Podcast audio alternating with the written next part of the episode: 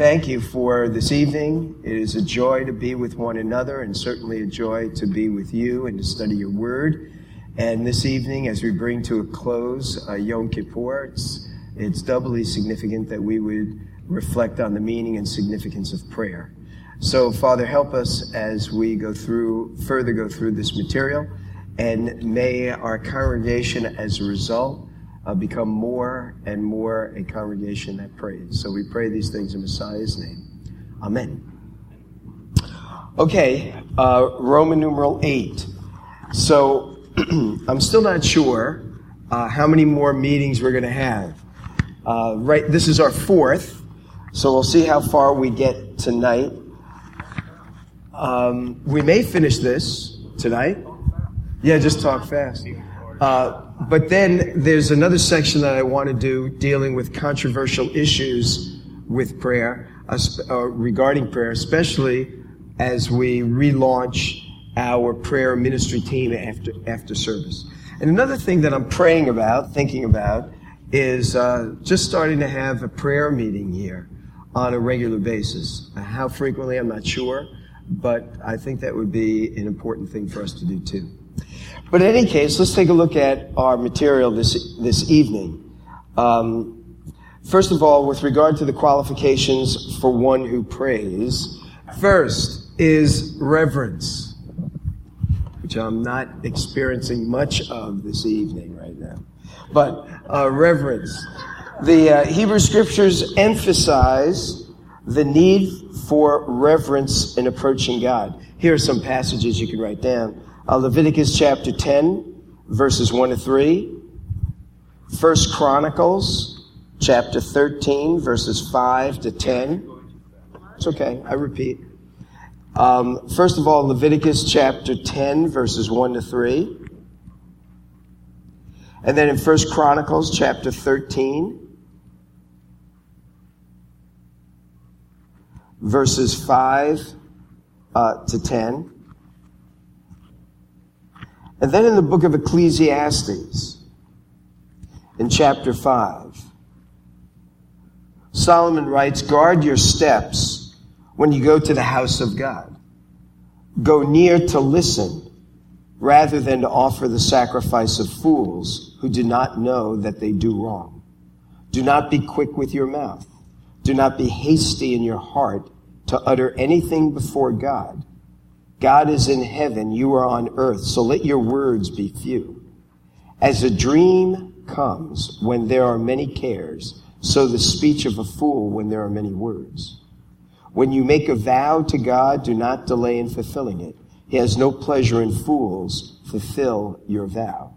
It is better not to vow than to make a vow and not fulfill it. Do not let your mouth lead you into sin. So, uh, but the point is, in all these verses, and that's a particularly key one, Ecclesiastes chapter 5, verses 1 and 2, when we come before the Lord in prayer, we must do so with uh, reverence. Second thing is that in the Lord's Prayer, Matthew chapter 6, verse 9, God is addressed as our Father who is in heaven.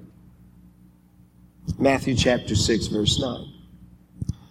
And when he is so referred to, this speaks of his infinite greatness or loftiness, his everlasting immortality, we might say. So when we recite the words, Our Father who is in heaven, it's not a statement about location. He's there, I'm here. It's a statement about his, um, his loftiness that he is uh, great in every respect. He is infinite in his greatness and with regard to his uh, with regard to his glory. Third, um, oh, I'm coming. I'm going too fast here. Okay, this is all under the first point, under reverence, and uh, reflection, therefore, on the majesty, power, and purity of God leads to a reverent attitude in prayer. So reflecting on his majesty, on his power, and on his purity leads one to a reverent attitude in prayer. Secondly, when we come to God in prayer, we want to do so with sincerity. First of all, Yeshua denounced the religious leaders of his day for their hypocrisy in prayer. Matthew chapter 6, verse 5, as well as in Mark chapter 12, verse 40.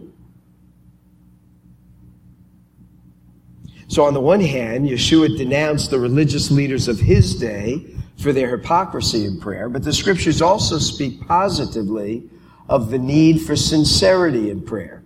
You see this in Matthew chapter 6, verses 7 and 8. You see it in Luke chapter 11, verses 5 to 8. You also see it in Luke chapter 18, verses 1 to 7. So in Matthew chapter 6, Mitch, if you could just turn down the treble on this a little bit. In Matthew chapter 6, verse 7 and 8, when you pray, do not keep on babbling like the pagans, for they think they will be heard because of their many words. Do not be like them, for your Father knows what you need before you ask Him. So the point is that there needs to be sincerity in prayer. The religious leaders of Yeshua's day were denounced because of their hypocrisy on this score.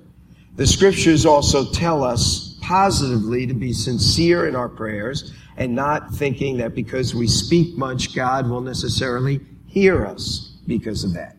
Matthew 6, 7, and 8, Luke chapter 11, verses 5 to 8, and Luke chapter 18, verses 1 to 7. Yeshua himself prayed with loud cries and tears, according to Hebrews chapter 5, verse 7. That is a reflection of the sincerity of his prayer. He hurt, he was disturbed, and thus when he prayed, the manner in which he prayed reflected that. You know, we've all been in a situation where uh, we share our burden, uh, uh, uh something that is of a concern to us. Somebody prays with us and simply says, Well, God is in control. You don't have to be worried about anything. Well, Yeshua knows that his Father's in control of everything. Uh, yet, despite that, he still prayed with loud cries, pleadings, and tears. Indeed, in, in Acts chapter 12, verse 5, we find that Peter, when he was arrested and the believers were gathered to pray for him, we're told that they prayed earnestly for him. They didn't just sit down and pray, so Lord, you know, deliver him if it be your will, kind of thing. They earnestly entreated God uh, because their prayer was sincere and their very the manner in which they prayed reflected the sincerity of their heart, their pain, their anguish, their concern, their desire. We read in John, uh, James chapter 5 verse 15 that Elijah when he prayed prayed fervently. So all of these descriptions of the manner in which these godly men prayed, no, no, no, less than Yeshua himself, all reflected great emotionalism and sincerity in their prayer. And they didn't dismiss the pain, the anguish, the concern that they had on the basis of the faith that they also had, because their faith was exhibited by their praying and yet they still prayed with loud cries and tears, earnestly and fervently. So it wasn't something that was done with uh, sort of a stoic attitude. The third thing that is a qualification for meaningful prayer, Scripture makes note to us, is a submissive will. When we recognize the sovereignty of God, we realize that that recognition demands that human desire be submissive to his will. This is Yeshua's prayer, Matthew chapter 26, verse 39, where he says, If it is possible, take this cup from me, but not my will, your will be done. It wasn't a prayer of resignation. Since my will won't be done, I guess I have to do your will. It was a prayer of submission. Lord, whatever your will is, that's what I want to do. But it did not keep him from expressing his own desires in the matter. So we certainly can express our desires. Our desire is that, and I think we talked about this, our desire might be that somebody is healed. Our desire might be that someone's need is provided for. But in the final analysis, it's not according to our will that we want things to be answered. It's in accordance with His will that we want our prayers to be answered. And that is an attitude of submission uh, to the Lord. But insofar as the will of God is known, submission then involves embracing that will and desiring that his will be done as it is in heaven. So, in a, in a way, what, what submission is, is to the degree to which we know what God's will is in a matter, we want to submit ourselves to that will, and we want to desire that that will is what is done, and not necessarily what might be less painful or costly uh, for us. First John chapter 5, verse 14 uh, highlights that last point.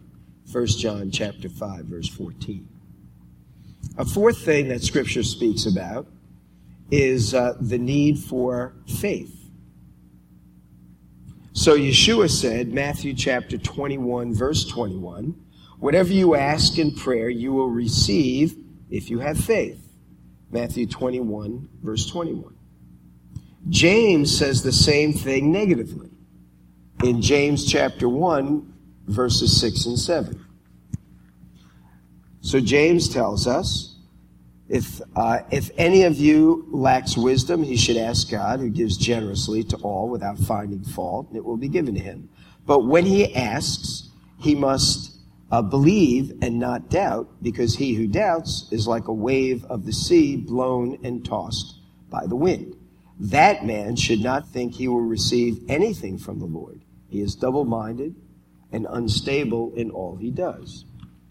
But here's the caveat that one must understand that when faith is made mention as a condition of prayer, it involves an inward conviction of the truth of three things. Number one, it's a faith is in regard to what Yeshua is saying, ask in prayer it will be given you. James says we shouldn't be double minded, asking, doubting. But the question is, what is it we are to have faith in, and what is it that we ought not to doubt? These passages are not teaching we ought to have faith in what we pray and not doubt what we pray about. That's not what the scripture is saying. What the scripture is saying is that our faith must be in, first of all, in the truth of God's existence. So on the one hand, we must be convinced that indeed God is real and that he is responsive to us and that he's hearing uh, our prayer and he's concerned for us. So the faith that in which we must ask and the thing that we must not doubt is not our prayer. In other words, thinking that you hear this all the time. If we pray that God will take this away from my life or will provide this for me, don't doubt that He will do that and you'll receive it. That's not what these passages mean. What these passages mean is we can ask God for anything, but our trust must be in Him and in His will to provide whatever is in accordance with His will. And so He tells us, first of all, that we must pray with the inward conviction of the reality of God's existence. Of course, that's first and foremost. Secondly, faith in the reality of his power, that he certainly has the means and the ability to make the difference that we may be requesting of him. And thirdly, that he is compassionate and benevolent and thus would look out for our interest even as we are reflecting upon it. Now, there may be reasons why God would determine that it is not in our interest to provide what we believe is in our interest. And that's something we don't, we can't see off the bat. As we go down the road a little bit, maybe we will. Sometimes we never will. I mean, people who um, have chronic illnesses or have to deal with a person who uh, has a chronic illness or has uh, limitations and physical handicaps of one kind or another. It may never be that we will ever understand in this life why it is that those individuals are struck with those kinds of things. We just may not understand. And that's why faith must ultimately rest in the existence of God, the benevolence of God, the power that God has, and also the wisdom that he possesses. And so there must be reason for it, though we may not know uh, in this life or in this world. Mitch. Well, certainly he does introduce it with that, right? If anyone. But then I think he, and while that may be preeminent, when he then says a double minded man will receive nothing, that seems to open the door to a broader sense of the principle that is involved.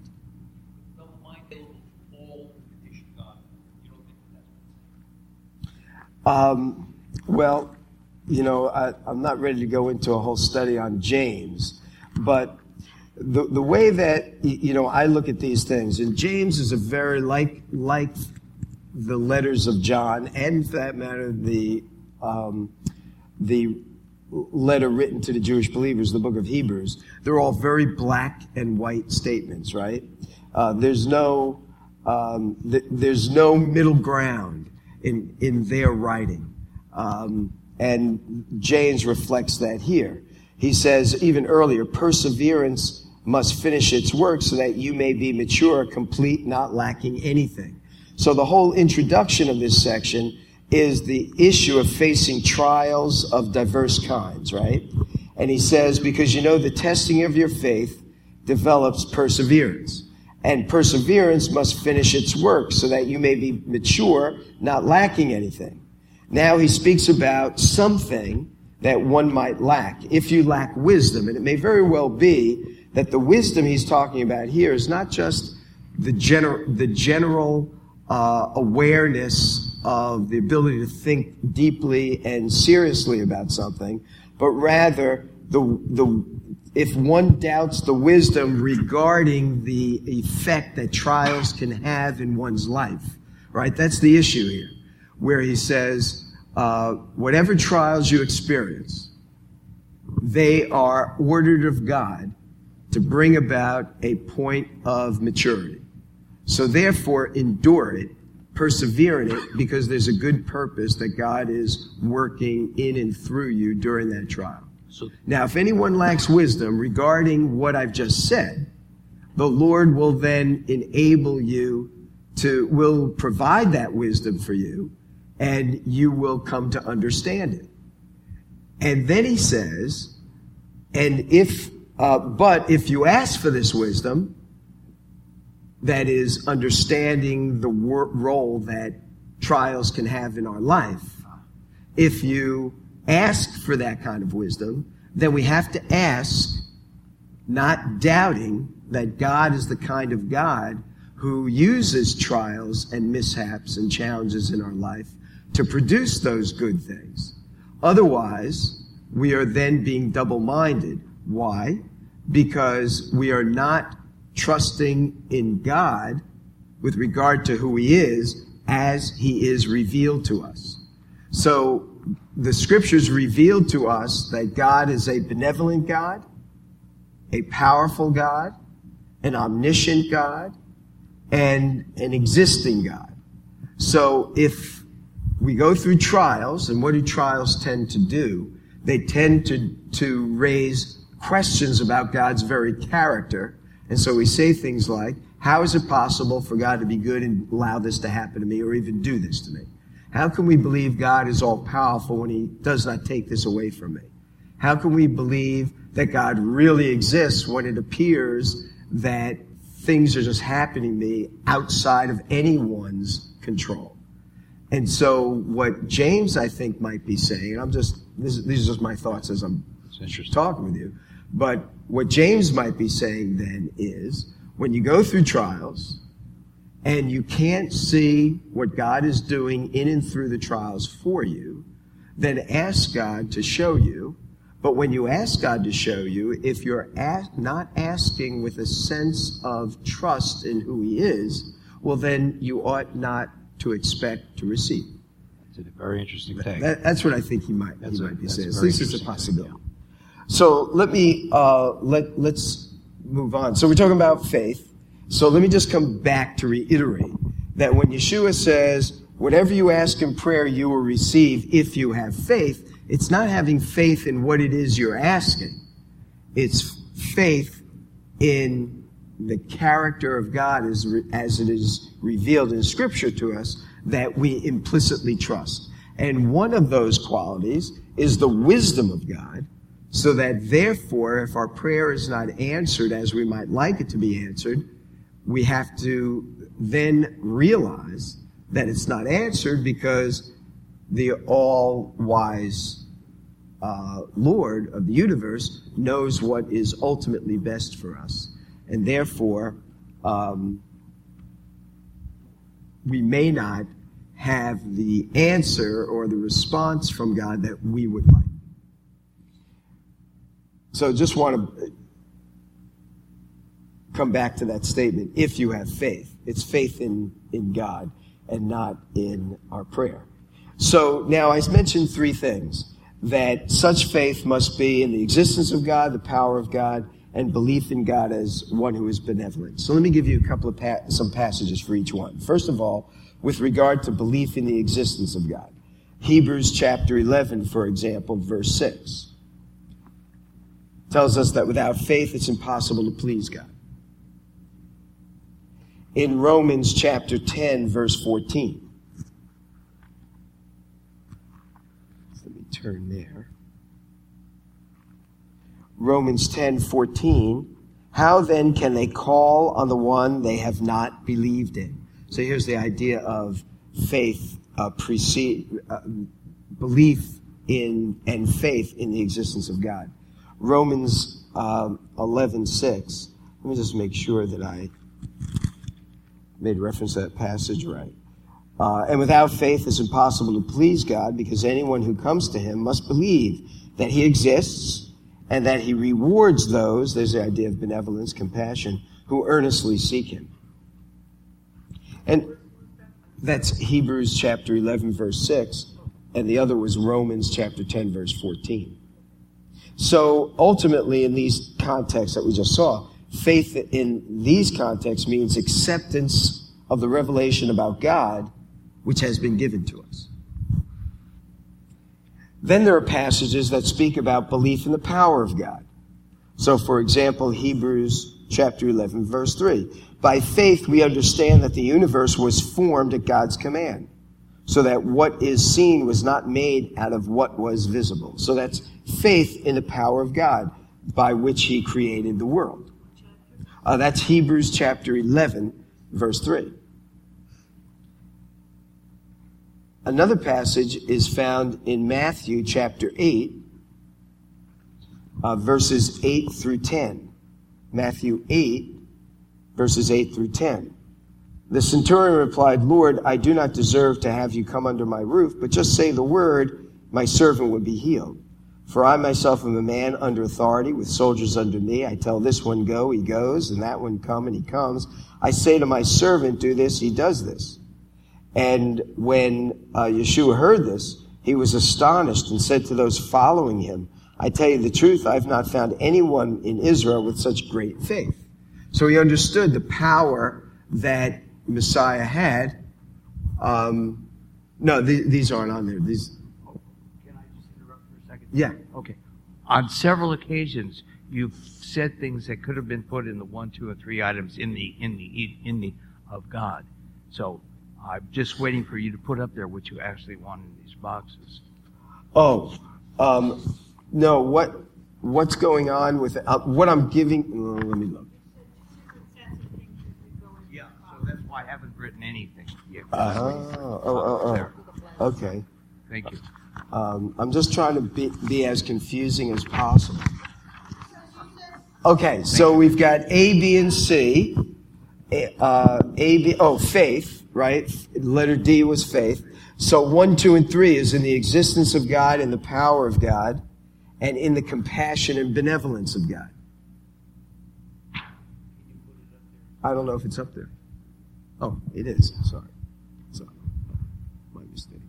Sorry. My mistake. Okay, so I'm staying right here for a minute because now I'm giving you passages that relate to, you could put to the side, uh, that relate to the existence of God.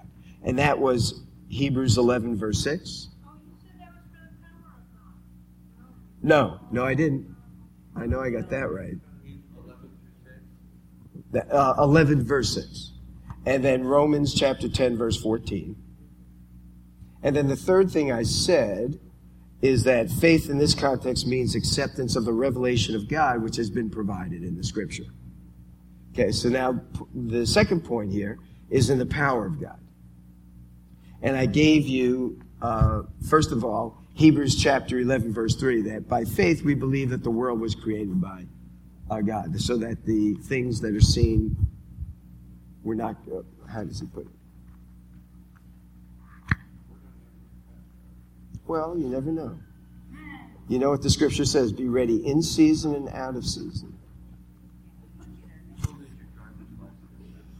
By faith, you sound like my students. Can I? Can we look at our notes? You'll never, you, you know, you cannot believe how often I said absolutely, and then they come in and like Jag, they didn't fill in their blanks, they didn't have their notes done, and so they were hung anyway, which I always was very happy about. You know, it's always. I, what did she say? By faith, we understand that the universe was formed at God's command so that what is seen was not made out of what was visible. So that's Hebrews 11:3. The second one that I gave about the centurion was Matthew chapter 8 verses 8 through 10. And the idea is the power of God that um, the centurion said, Look, if I can command these troops to do what I tell it, you have the power, the authority to command whatever is going on in the world, and it's going to have to obey you as well. So I know that you can heal my uh, servant or my daughter uh, just by a word. You don't need to come under my roof. And then uh, another passage is Matthew chapter 9, verses 27 to 29. And so as Yeshua went on from there, Jericho, two blind men followed him, calling out, Have mercy on us, son of David. When he had gone indoors, the blind men came to him, and he, asked them, Do you believe that I am able to do this? Do you believe I have the power to do this? And they said, Yes, Lord. And so faith uh, requires belief in the existence of God, but also belief in the power of God. Matthew chapter 9, verses 27 to 19. Another passage in Matthew chapter 9, verses 17 through 24.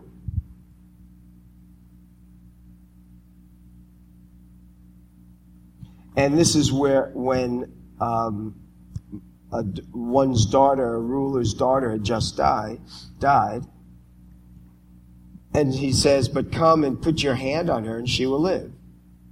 So Yeshua got up, went with him, and so did his disciples. And then we read about the woman who touched him and experienced a healing. But um, in verse 23, when Yeshua entered the ruler's house and saw the flute players and the noise, he said, Go away, the girl is not dead, but asleep. But they laughed at him. And afterward, the crowd had been put outside. He went in, took the girl by the hand, and she got up, and news of this spread through all that region. But what's interesting in this section is where Yeshua acknowledges the lack of faith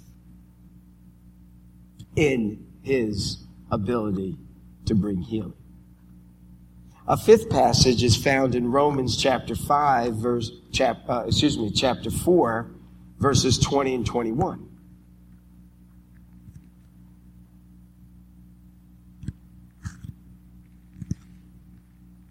And so in, in Romans chapter 4, speaking about Abraham having a son, verse 20, yet he did not waver through unbelief regarding the promise of God, but was strengthened in his faith, gave glory to God, being fully persuaded God had the power to do what he had promised.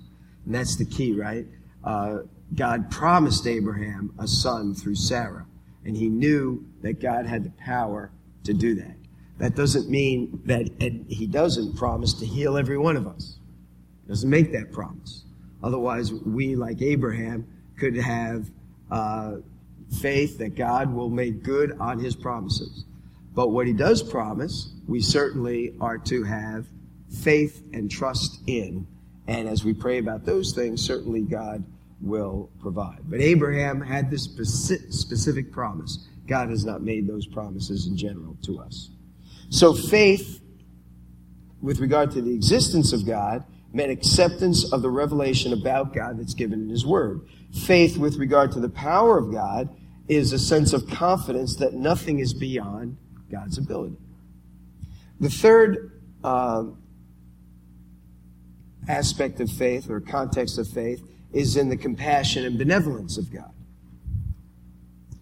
And so scripture reveals that God is willing to provide help in the context of faith, knowing that he uh, is one who exists, who has power, and now who is benevolent. James chapter 1 verse 5 and 6, we looked at that passage. Hebrews chapter 11 verse 6, we looked at that. Matthew chapter 15 verses 22 through 28 reveals that God is willing to provide help in the context of faith. Matthew 15 verses 22 to 28. It also has to be remembered that faith in God's benevolence does not exist apart from an awareness of His holiness and of our own sinfulness. They all come together. What we tend to do to talk about these things is to compartmentalize them. So we, we talk about God being benevolent. We talk about God being holy. We talk about our own sin and our own need, such as we did last night at a Yom Kippur service.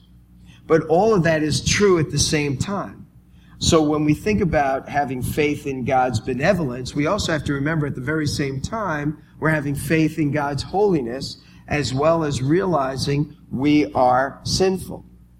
Therefore, genuine faith in God's benevolence is necessarily faith in Yeshua. So having faith in God's benevolence means having faith in Yeshua. Why? Because Messiah is the one who removes the barrier of sin between us and God and provides us with, with his spirit that empowers us to obedience. So ultimately, the faith with, which is essential for prayer is faith in the finished work of the Messiah. Ephesians chapter 3 verse 12. It isn't faith in, uh, apart from his work of redemption. All of that is included and connected in the idea of trusting God to bring about the kinds of things we might pray about. So when faith refers to belief in what we know in Revelation concerning the nation, nature of God and the work of Messiah, it's easy then to see why doubt makes prayer ineffective. To doubt God's existence or power or benevolence is to deny God himself. And it's to deny the redemptive work of the Messiah because his redemptive work is the greatest act of God's benevolence and the greatest demonstration of God's power. And certainly is the manifestation of God's existence. As he said to Thomas, those who have seen me have seen the Father. So it's all wrapped up in trust in what Messiah has done for us. Because that kind of trust reveals our faith in God's power. He's provided redemption, God's benevolence. He's seen our need. And in God's existence, I, Messiah says, I am. Before Abraham was, I am. So faith in God, respecting these three qualities, ultimately is faith in Yeshua and what he's done for us, not in the request we're asking the Lord to respond to. In this context, take a look at Jeremiah chapter 32, verse 17 and verse 27. So ultimately, to think of God as unwilling to help is to imply that evil people, people dead in trespasses and sins, who reply to the needs or pleas of their children are ultimately better than God Himself. And in this context, take a look at Matthew chapter 7, verses 9 to 11. Yeshua says, If you, being evil, know how to give good gifts to your children, uh, how much more so will uh, the Lord provide for those who trust Him? Let's take a look exactly how that is stated. In Matthew chapter 7, verse 9. He says, Ask, it will be given you. Seek, and you will find. Knock, the door will be opened. For anyone who asks receives. He who seeks finds. And to him who knocks, the door will be opened. Which of you, if his son asks for bread, will give him a stone? Or if he asks for a fish, will give him a snake? If you then, I think this is so uh, remarkable, Yeshua says this, if you then, though you are evil, know how to give good gifts to your children, how much more will your Father in heaven give good gifts to those who ask?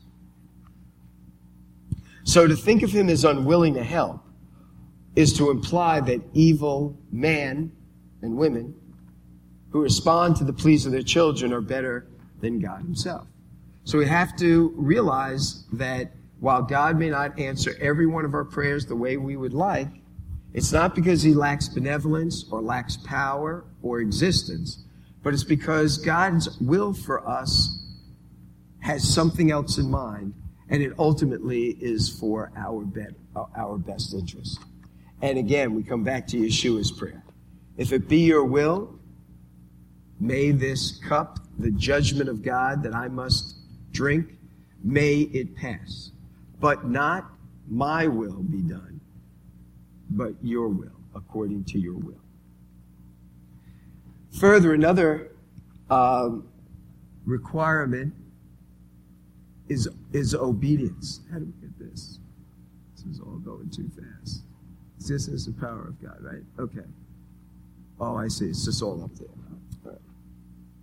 Need to fix that PowerPoint slide. Obedience is another uh, qualification for the one who who prays. So, first of all, there are a number of passages in which the um, the effectiveness of prayer is said to depend upon the works of the one who prays. So, Psalm 26, verse 1 says, There is a need for us to walk in integrity. Vindicate me, O Lord, for I have led a blameless life. I have trusted in the Lord without wavering. So there's a need to be walking in integrity. Secondly, uh, there's a need to have a forgiving spirit and to be forgiving others. Matthew tells us that in Matthew chapter 6. In verses 14 and 15, Messiah says, For if you forgive men when they sin against you, your heavenly Father will also forgive you. But if you do not forgive men their sins, your Father will not forgive yours. So forgiveness is key, uh, or one of the qualifications. Is this is a reflection of obedience. Remember, we are called by Messiah to forgive others. So forgiveness is an act of obedience, and failure to forgive is an act of disobedience. By the way, you can take a look at Mark 11, verse 25 and Matthew chapter 18, verses 23 to 25, also 23 to 35. Mark 11, 25, Matthew 18, 23 to 35. First John tells us that we need to be ones who are determined or devoted to pleasing God. And so in First John chapter 3, verse 22, Dear friends, if our hearts do not condemn us, we have confidence before God and receive from Him anything we ask because we obey His commands and do what pleases Him. So there's a need to walk in integrity. There's a need to forgive. There's a need to be obedient so as to please Him, to bring delight to Him. 1 John 3 22. And there's a need to abide in Him. 1 John 3:24. Those who obey his commands live in him, and he lives in them. And this is how we know that he lives in us. We know it by the spirit he gave us. So obedience to the commands of God, willingness to forgive others are products, not causes of salvation. They are evidences that we have experienced new life. Theological term is regeneration, by which we gain the right to call upon God as our Father. That's found in the Gospel of John, chapter 1, verses 12 to 13. Therefore, since obedience, willingness to forgive, desire to please God, abiding in Him are evidences that we have experienced new life, then it is appropriate to speak of obedience as a condition of prayer when obedience is understood as evidence of true repentance, a change of heart and will. In other words, only those who are truly born again can pray effectively. So, uh, now, that's not to say God doesn't hear the prayers of unbelievers. He knows everything. He hears everything. That's not the point. The point is prayer is more than just words ascending to the throne of God. It is interaction, conversation. It is communion with God. It is asking requests, but also giving Him praise. It is making known our needs, but also exp- expressing our joy in Him and His glory. And therefore, to speak of obedience as a condition of prayer is, is appropriate when we realize that those acts of obedience are evidences of true repentance and a changed heart and a new life. So now we, we look at Roman numeral uh, 9. See if we can get through. Which is the content of prayer. So, first of all, there's this idea of praying scripture. While one may pray the prayers of Scripture, prayer does not need to be limited to these, but we do see this happening in the Scripture. For example, for example, in Ephesians chapter 5, verse 19, most scholars believe this is an early uh, psalm and, uh, and a reflection that the early believers prayed the Psalms.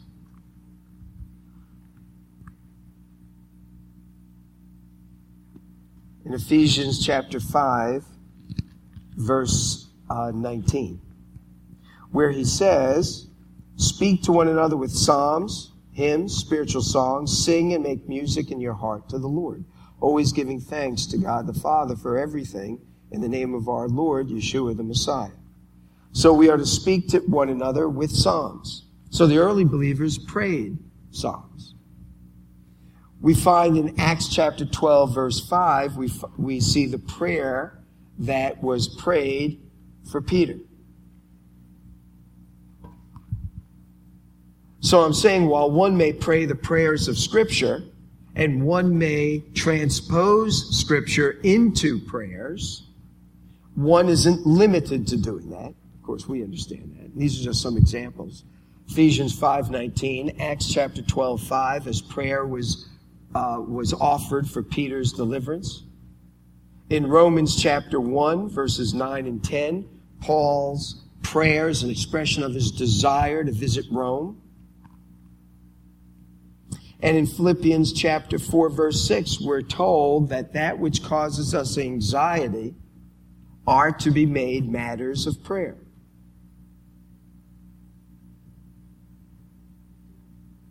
Um, Philippians chapter 4, verse 6, any anxiety that we may experience are to be made matters of uh, prayer. We're to pray about. Now, Matthew chapter 7, verses 7 to 8, we have that statement, we saw it earlier. Whenever the promise is made that anything asked in prayer will be granted, the anything is qualified, always qualified, in one way or another. Matthew chapter 7, verses 7 to 8, God will grant anything that is asked in faith or in the name, and these are three things we're going to look at in a minute. The qualification for the words anything is generally understood to relate to one of three possibilities. That is to say, God will grant anything that is asked in faith, or anything asked in the name of Messiah, or anything in accordance with his will. So, first of all, uh, Matthew chapter 11, verse 22 and 24 shows us that the anything is limited by faith. But the, in Matthew 11, verse 22 and 24, the faith that is spoken of here is not a leap in the dark, but it has ground in some kind of objective truth. In Matthew 11, the faith that prayer will be answered is connected to faith in God who answers prayer. And so here in Matthew, uh, excuse me, Mark, I have Mark 11, 22 and 24, and I keep saying Matthew.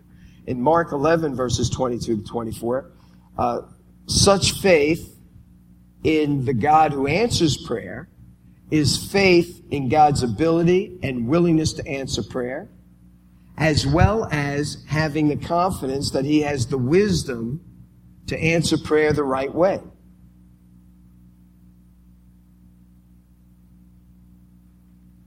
So this faith in God is directly connected to the revelation which is made regarding His will. So when we pray for things, and He says, ask anything in faith, He's telling us that we have to be one who trusts God ultimately with our prayer. Not that He's going to do whatever we ask, but He's going to do what is the right thing to be done.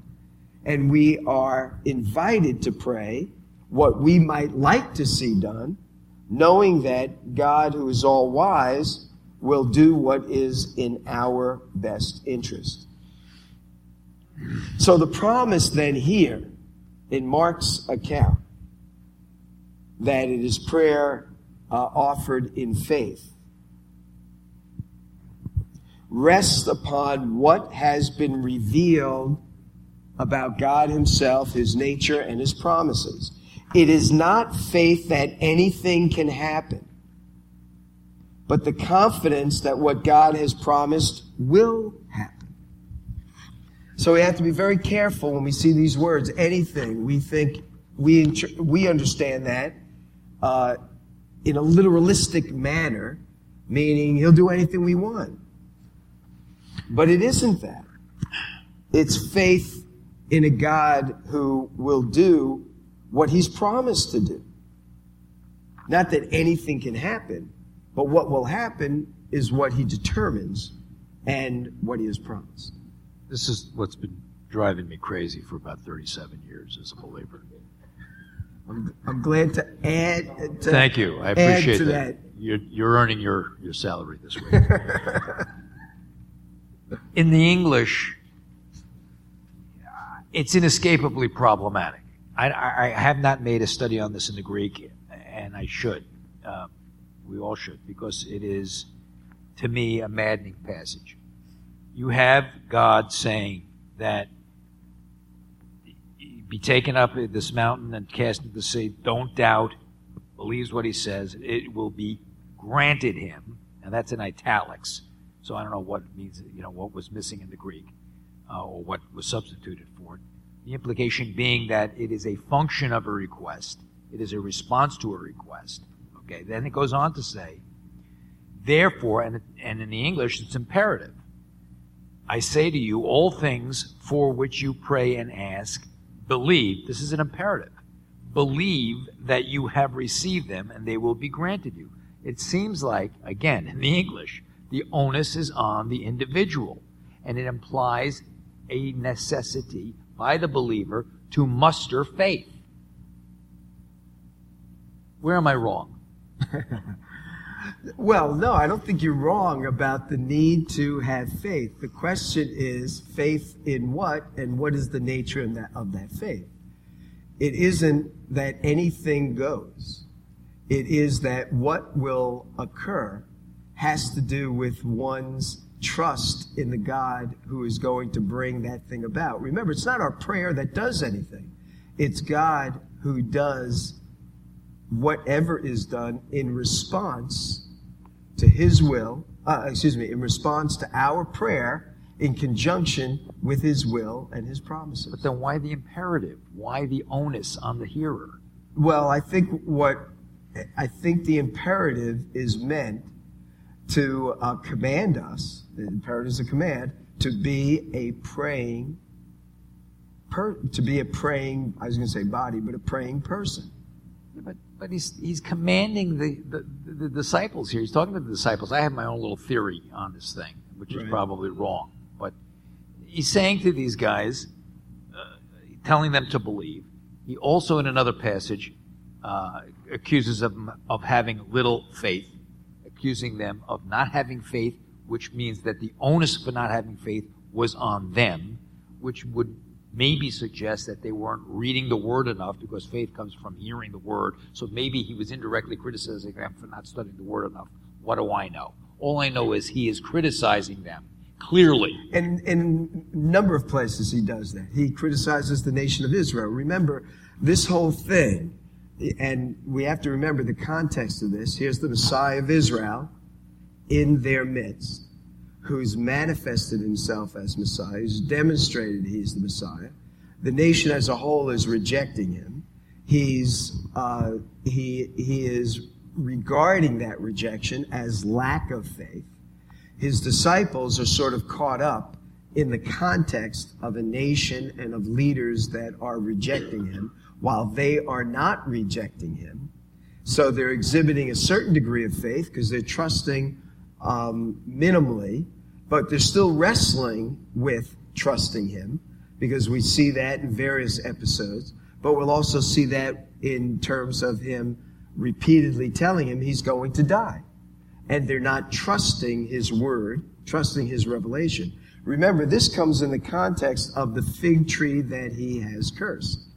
Now, that's that is a demonstration of his power, but it also is a demonstration of his understanding of what has just happened with the nation.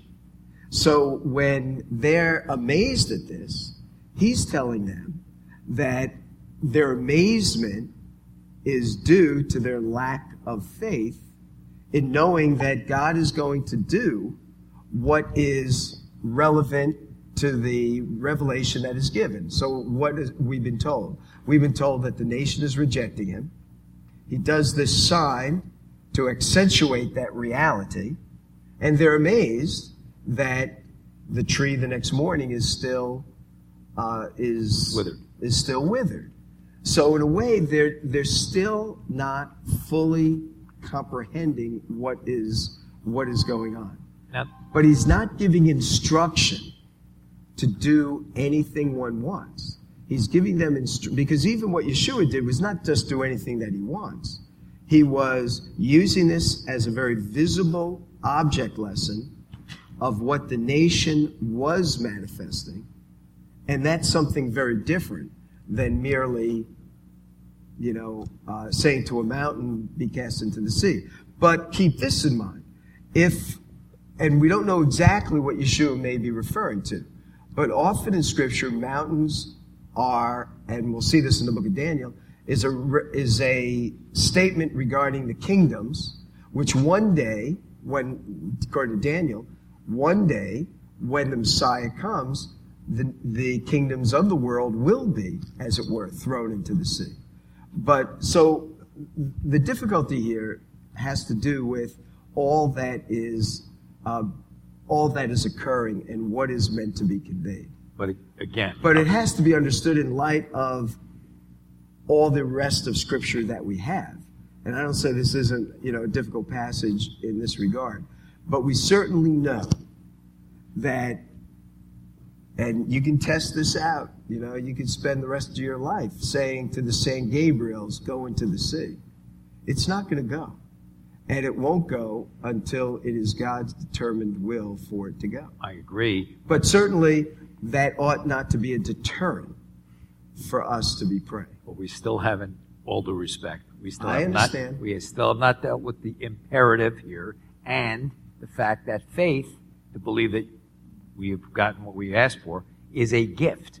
So, in a sense, also God is criticizing them for not having something only He could give them. That also drives me nuts. Well, but those are two different things. You know, those are two different things. There's a gift of faith, but then there's faith.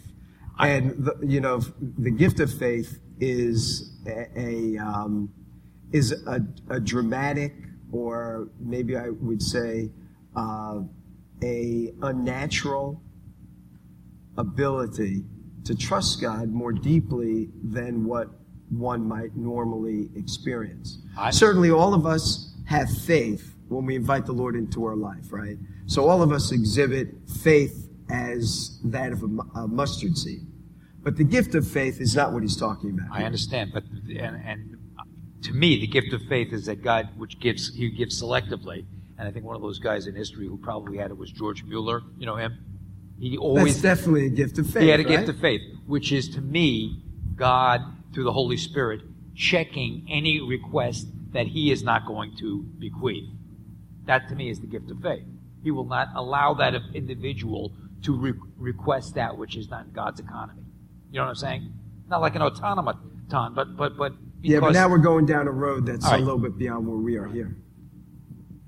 Very, very quickly, I think the problem with faith, or what you brought up, Mitch, was uh, those were incidents before Jesus' death and resurrection, and things changed after Pentecost. I think that's one thing we got to keep in mind. And the other thing is, I think we need another study on faith, separate from this. Yeah, well, maybe that's not a bad idea. Uh, but your point is well taken. You know, what transpires when Messiah is on the earth has uh, additional ramifications than after, after Pentecost, and certainly after the ministry of the apostles. That's certainly true.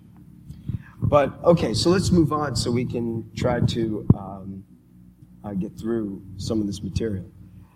Um, so we were, we were looking at uh, this Mark passage, limited uh, by faith. So we're saying the meaning of anything, this is my understanding, the meaning of anything, ask anything and it will be done, is limited, first of all, by faith.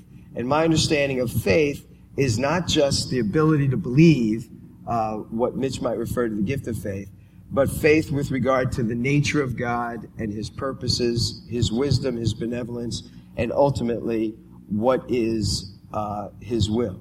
In 1 John chapter 5, verses 14 and 15, the most significant part of this statement is not that God hears prayers that according to His will, but the focus, 1 John 5, 14 and 15, is that a believer may know that his petition is heard and therefore can be confident of the answer even before he actually experiences it. God will answer us. But since God always acts in accordance with his own will, Ephesians chapter 1 verse 11, um, this confidence that God will answer this prayer can only be present if it is known that the prayer is according to his will. So that's the caveat. We're to pray and we know we're to have confidence God hears us. But how God will answer that prayer is another matter because he answers his prayer in accordance with, with his will. And unless we know what his will is, we can't be absolutely certain he's going to do this or that. That's one of the reasons why we pray to him. We request that God may do something that seems right to us, and we trust that it might be in accordance with his will for us as well. We said that, uh, and that's my second point here, is that faith in anything, the meaning of anything in Matthew 7 is limited by faith, which has to do with not just absolute belief, but faith in the context of what Messiah has done and who God is and his power and abilities. The anything is always limited by the will of God. He's going to do what is in accordance with his will, not what's in accordance with our will. But there's a mystery here, to be sure. I mean, you see, like Abraham, where he discusses with God. If there's 50, if there's 40, God first says, I'm going to destroy the city. He says, if there's 50, well, if there's 50, I won't. 40, all the way down to 10. The bottom line is he does destroy the city. And, but he is willing to listen to Abraham's petitions. And he's even willing to get into conversation with him regarding his petition. But at the end of the day, his will is done. And the city is destroyed. It's not, you know, these are complicated matters. You look at a thing like uh, an episode with uh, the Ninevites. God tells Jonah, go to Nineveh, tell them in 40 days the city's going down. And he tells them that for 40 days, but they repent. And when they repent, God says, well, I'm not going to destroy the city. Well, what changed things? What changed things was their repentance. So prior to the judgment that was to fall, he desired that they would repent. God is always desirous of repentance, and repentance can change the whole ballgame. So if the people who are slated for judgment repent, they're spared. That's what happened to you and I. When we pray, we were slated for judgment. We were dead in trespasses and sins, but because of our repentance, God spared us that judgment. Well, He did that for a whole city. So, yes, it was God's will to bring judgment, but it's always God's will to bring judgment on the unrepentant individuals or nations. But when they repent, it's God's will to spare them. So in this case, they repent. God's will is done. It isn't contrary to his will. That is his will. That people would repent and be saved. It's like the passage in Chronicles.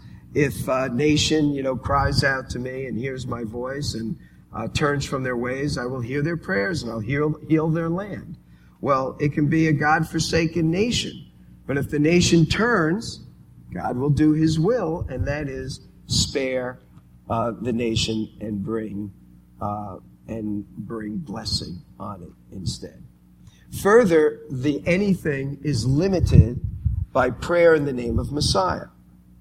So to pray in his name then involves not only faith in what we know about Yeshua, but also that the petition itself abides within the circle of who Messiah is.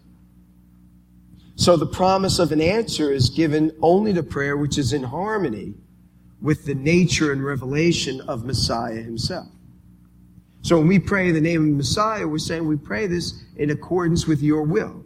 We pray this with, in accordance with who you are and what you desire. Let me see if I can finish this section up. So we're looking at the content of prayer. We're saying we can pray the scripture, but we can also pray beyond the scripture or in addition to the scripture. When we pray in addition to the scripture, we're told that we can pray about anything. But that anything that will occur is limited by faith, by the will of God, and by prayer in the name of Messiah, which means in harmony with his character and purposes. But prayer also needs to be in conformity to the Word of God.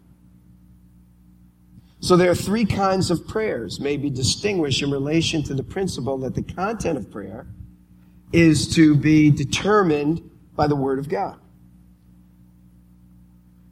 And so there are three different kinds of answers to prayer which are possible. First, there's prayer which rests upon the explicit commands and promises of Scripture.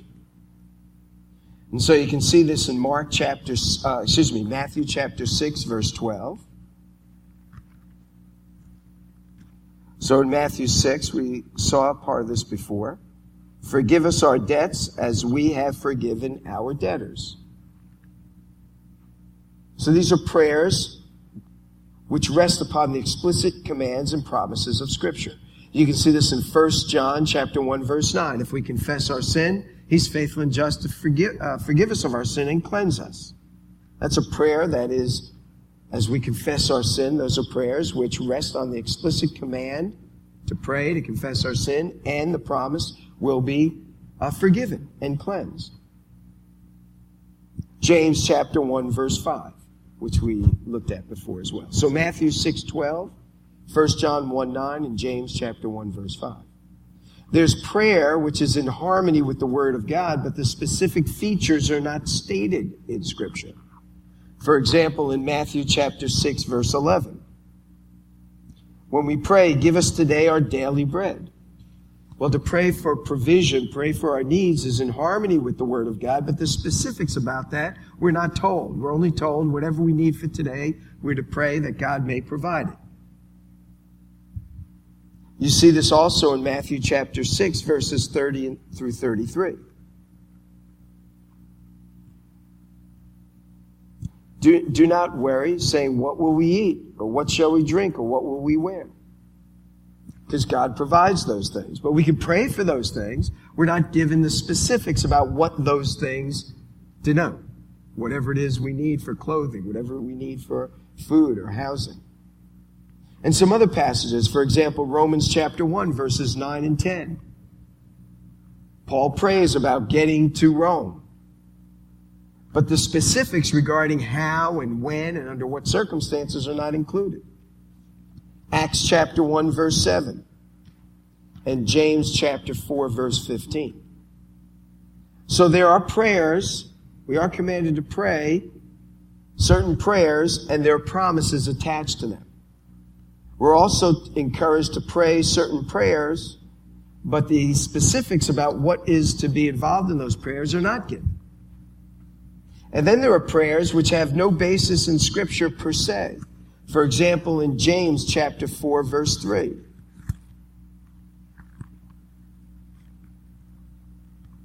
When you ask, you do not receive because you ask with wrong motives, that you may spend what you get on your pleasures. So here are people that are praying, but they're praying with wrong motives. So such prayer has no basis in scripture for expected responses. Nevertheless, they're asking God for things, but their motive is not right. You see this in Psalm 106 verses 13 and 15. Psalm 106 verses 13 and 15. In Job chapter 10 verse 3. But we also find in Scripture, this is kind of interesting, especially in light of James, that there are prayers which reflect doubt.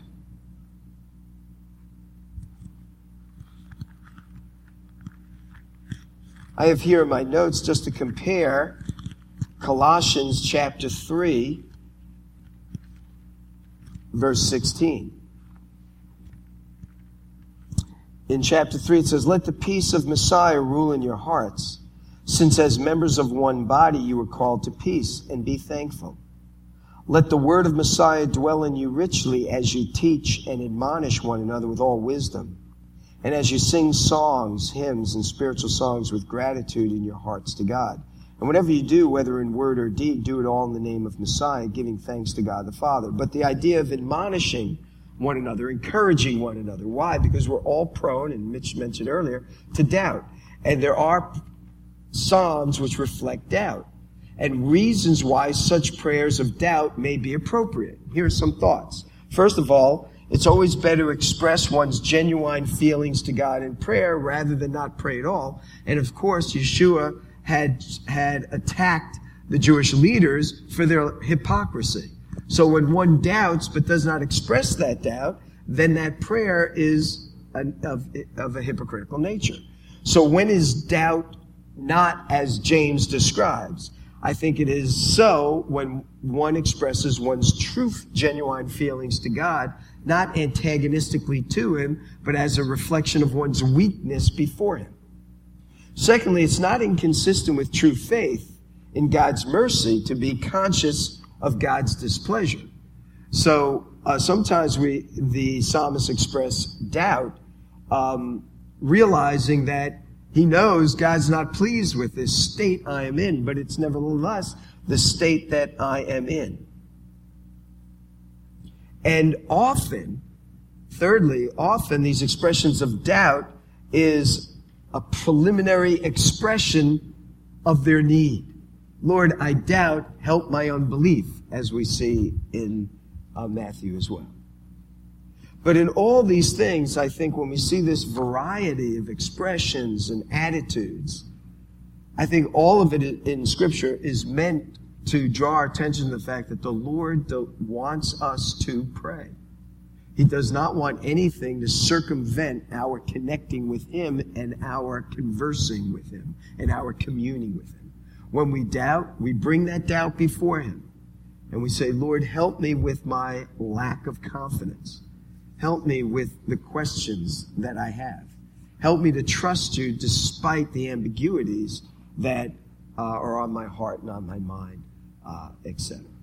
Now, all this is important for us to wrestle with because if we're going to be a congregation of prayers, then we need to, to realize the variety of contexts in which we pray. So that when we pray verbally, uh, we can join in our prayer together. We can express our sin and confess our sin. We can express our weakness and confess our weakness. We can express our faith despite our weakness and alongside of our weakness. We have to be cautious of demanding things of God because God always and only ultimately does His will. That when we come to God in prayer, we come boldly, but boldly does not mean with a sense of, of uh, um, what's the word? Arrogance. boldly means to come with a sense of confidence in what God has done for us, what Messiah has done for us, which enables us to come into His presence. It isn't with a sense that we can demand of God because we are now His children. We can come before Him in the sense of expectation because God loves us and because God has done great things for us. And so we want to be ones that pray in that fashion. It's important to know these things because when we pray for individuals, especially strangers that may be visitors and they have a need and they come into a body of believers and through all the things that go on, through the greeting in which they first see a smiling person who expresses love for them, to uh, the singing of songs to his glory, to where they hear testimony shared, where we greet one another, we come alongside one another. Then when we pray with them, we also have to be sensitive uh, to be ministering to them. And our prayer not only is a prayer directed to God, but they're hearing that prayer. And thus the words we use, the manner in which we, we speak, the length with which we speak, all begins to convey something to them about the nature of God. And if we are not careful, we can turn people off to God when we desire to do a good thing and in do, desiring to do a good thing and thinking we're doing a good thing, we could be doing a very bad thing. And so we always want to come with humility. We always want to come with a servant heart. We're not here to preach to people through prayer. We're not here to demand things of God. We're not here to try to show somebody up. Look what we believe and you don't. And those kinds of attitudes. We're here as servants. And so the Lord is saying to us, I want you to pray with this person. I've brought them here to you this morning. This is God's gift to us. And this is God working in their heart. So that when we pray for them, we have to be very careful that we are truly manifesting God to them. And that we are treating this individual very carefully because it is God's movement in their heart that brought them here. And now you have the opportunity to bring comfort and life and light. You have the opportunity to bring God into their very sphere on the heels of a service and of people that they have met. So we don't want to monopolize their time. We don't want to preach at them. We don't want to sound demanding and then people get all kind of nervous. We simply want to bring the prayer very quickly before the Lord, showing them that, that they care. We're not looking to get into long conversations with them to find out everything about them and all that they want. And they say, Would you pray for me? Because that's all you need to know. God knows everything. And we just bring it before them. It's not a counseling session, it's a time of prayer. And I'll give you a very quick, uh, short example. We'll stop. But last night at Yom Kippur, um, uh, I just don't want to mention her name for the tape, but uh, an older woman was here and she had visited, and on the way out, she shook my hand and um, expressed how much she appreciated the service. And she said, I want you to pray for me uh, because of some things that were going on with her. And I said, okay. Uh, and she didn't say like right now, or I need you to pray for me right now, but I like just I'd like you to pray for me. So I said, well, can I take a moment right now? And she said, Yes, but I don't want to tie you up with all this. I said, It's going to be a very short prayer. And so I just put my hand on her shoulder and I said, Lord, would you bring healing to this woman who has requested um, prayer in her behalf? Would you help her and make her well? Amen. That's all it was. I didn't ask her, what is it that's ailing you? Where do you need to be? You know, I just was very, I just wanted to pray with her very quickly because she wanted to get going. She made reference, there's a lot of people here that night that uh, wanted to see me. I wasn't going to take her aside. It's already late. All you need to do is say, let me just take one moment with you. Lord, touch this woman, bring healing to her, let her know of your great love for you. Amen. And, you know, that's all we need to do. And so we don't want to make this uh, something that begins to be unnerving uh, with people. And if there's a need for lengthier times, you can always say, hey, if you'd like to, to pray longer, um, you know, give me a call. Here's my number. Leave it up to them. Don't for people's numbers. Just say, here, if you want to pray long, you give me a call. I'll pray with you. Or if you want to pray, talk with someone about what's going on, you want to talk to our pastor. Uh, here's the number here, and you can get a hold of him or something like that. We don't have to not be available, but in these moments, it's short to the point, and uh, you know there may be exceptions that prove the rule, but let them be the exceptions. Absolutely, absolutely. Yeah, that's what's happening. And you know, it's like anything else. There are times, you know, you go on an airplane and you can spend the whole ride talking to someone. It's like you know you've developed a relationship. And sometimes it doesn't happen, but sometimes it does. So we have to be sensitive to that. Well, okay, why don't we pray? And it's nine o'clock, so those that need to get going, you're free to go.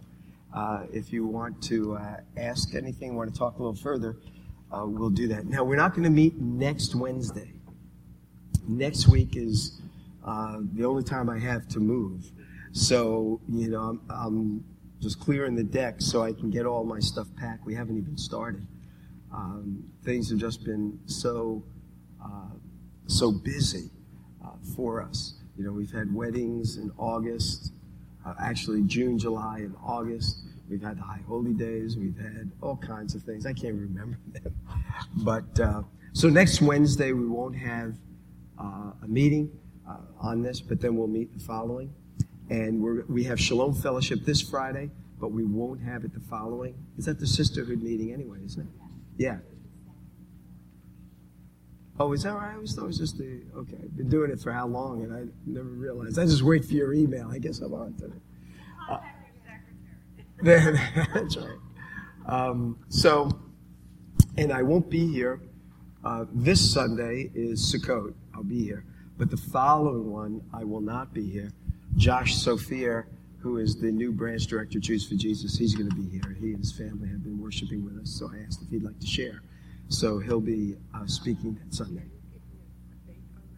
A date on when I won't be here? Is that what you're asking? That's uh, that's October the uh, seventh. Is Sunday I won't be here. Now, it may be that if the move, everything goes smoothly, I might be here and I'll help out with the worship team and all, but I've got Josh speaking. So I may be here, but I'm looking for Sunday to be the day that I'm going to be able to clean up the house we're leaving because the 8th we're out of there. So it only gives me that day to do it. Uh, what day? Next Wednesday it would be Saturday the 6th. That's, that's when probably all, a lot of the stuff. But I'll send out an email or something. Let me see how far we get going and stuff. Because I'm not going to be doing anything until probably Monday.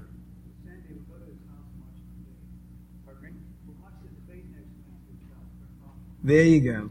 The debate. By the way, uh, you mentioned the debate. This Sunday night, I think on Fox, they're playing that movie, t- 2016. If you didn't see it, I, I think it's on this Sunday night. Uh huh. Oh, really? Oh, they're not. Okay. Well, let's. Did I pray? No. So let's pray, and uh, you guys can go. Father, we thank you for this evening. We're grateful to think about prayer.